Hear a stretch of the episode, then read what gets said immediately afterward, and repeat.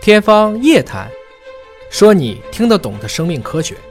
欢迎您关注今天的《天方夜谭》，我是向飞，为您请到的是华大基因的 CEO 尹烨老师。尹烨老师好，向飞同学好。本节目在喜马拉雅独家播出。今天呢，又到了搜集网友朋友们的提问来互动问答的环节。朱二老的朋友询问他的小朋友三岁了，是个男孩，被医生呢确诊是癫痫，找不出病因，各种检测都做了，有什么建议啊？说是迷走神经手术治疗癫痫成功率高吗？癫痫首先是什么疾病？就是抖吗？就是吧抽风嘛，抽就是吧啊突然就抽了嘛。对，失去意识，我们有时候在东北话说羊角风，很大一类的也是属于这种癫痫哦，啊，就这样突然抽搐，突然抽搐，它实际上就是突然神经电波就乱了。嗯，所以有很多人想通过基因检测的方法去找出病因吧。嗯，其实找出来你也还是没法去预防。嗯，现在确实是直接神外手术做这个癫痫的，就是脖子那块有问题的切除。嗯这个也是做的比较多的。嗯，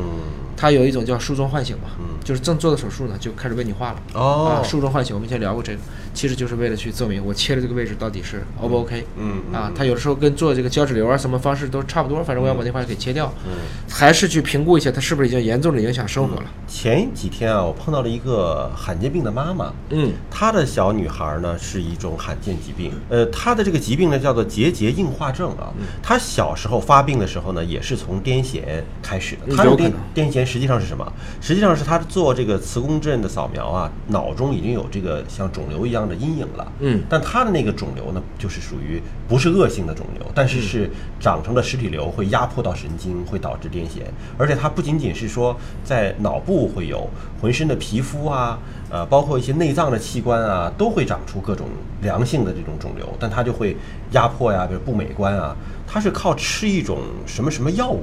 来进行抑制和控制的，但是我不知道是不是因为这个发现的还是比较晚吧。现在他的那个小朋友属于智力比较低下的这个孩子，长得已经很大了。像这一类罕见疾病，好像也还是没有什么特别好的方式能够进行治愈的，就是维持和控制症状是可以的。对，嗯实际上我们说还都是神经系统疾病，这个还确实是很难一言而蔽嗯之，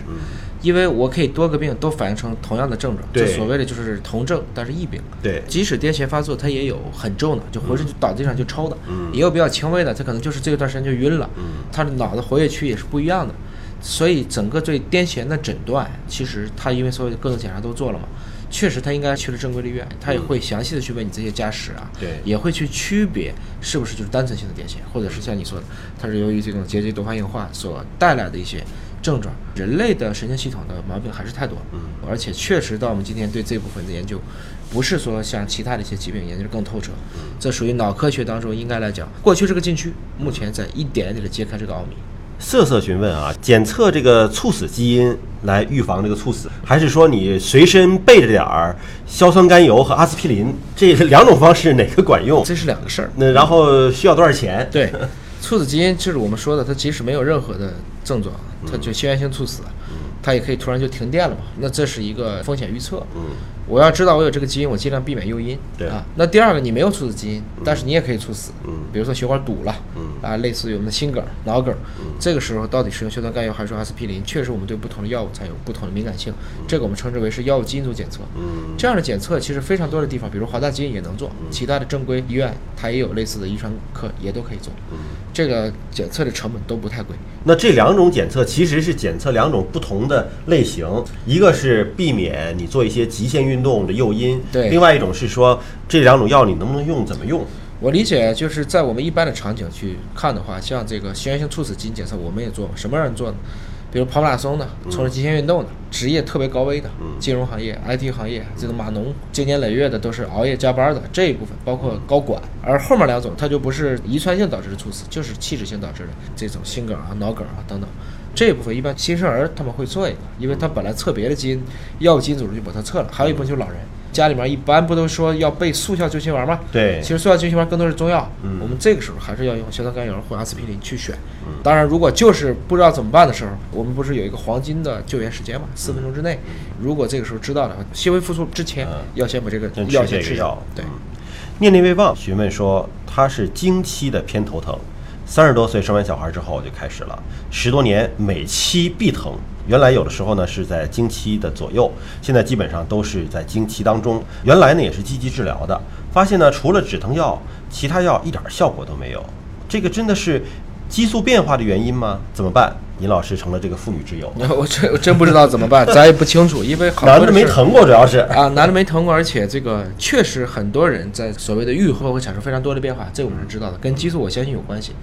特别很多人痛经，其实在有了房事或者甚至在有了孩子之后，痛经慢慢就好了。嗯，大家以前就说它变暖了，实际上它是整个激素的一个变化。那么关于它这种痛经的问题呢，很多女性都深受其扰。我们也不是很知道，因为我们妇科医生也很多，大家也就聊过到底可能是什么原因。我们只能是说多喝温水， 我们只有这一句万年良方了。这可能也没什 么用啊，因为它除了止痛药，这个大部分都没有用，就说明它这种神经痛是必须去进行化学阻断，嗯它才能够做得到。啊，朱莉 Q 啊询问说，益生菌有多少能够通过胃酸到达肠道？这个呀，我去给小学一年级的孩子们讲，竟然有孩子提出了这个问题，说我们胃里不是有胃酸吗？那我们喝的那些益生菌进去之后，是不是跟胃酸要打架呀？很好的问题，啊对。现在的这个益生菌的这个做法呢，其实过胃它是不崩解，都是在肠溶的，就是过胃的时候是完整通过的。嗯第二就是它的量基本上现在都在十到九次方或者更高，所以即使死一个，比如说百分之五六十剩的，还是有这种血管的效果。嗯它是在这种制剂上和这个含量上都做了抵抗胃酸的准备。嗯而且大家以前认为胃酸这个好像很厉害，其实没那么厉害。我们以前认为胃里只有幽门螺杆菌，其实才不是，胃里也是有菌群的，嗯只不过它的这个比例和种类相对于小肠、大肠，它可能是更加的低一些。好，感谢尹老师的分享。了解更多生命科学的知识，你也可以通过我们的平台留言来提出你的问题，我们会定期的搜集整理，给大家一个答复。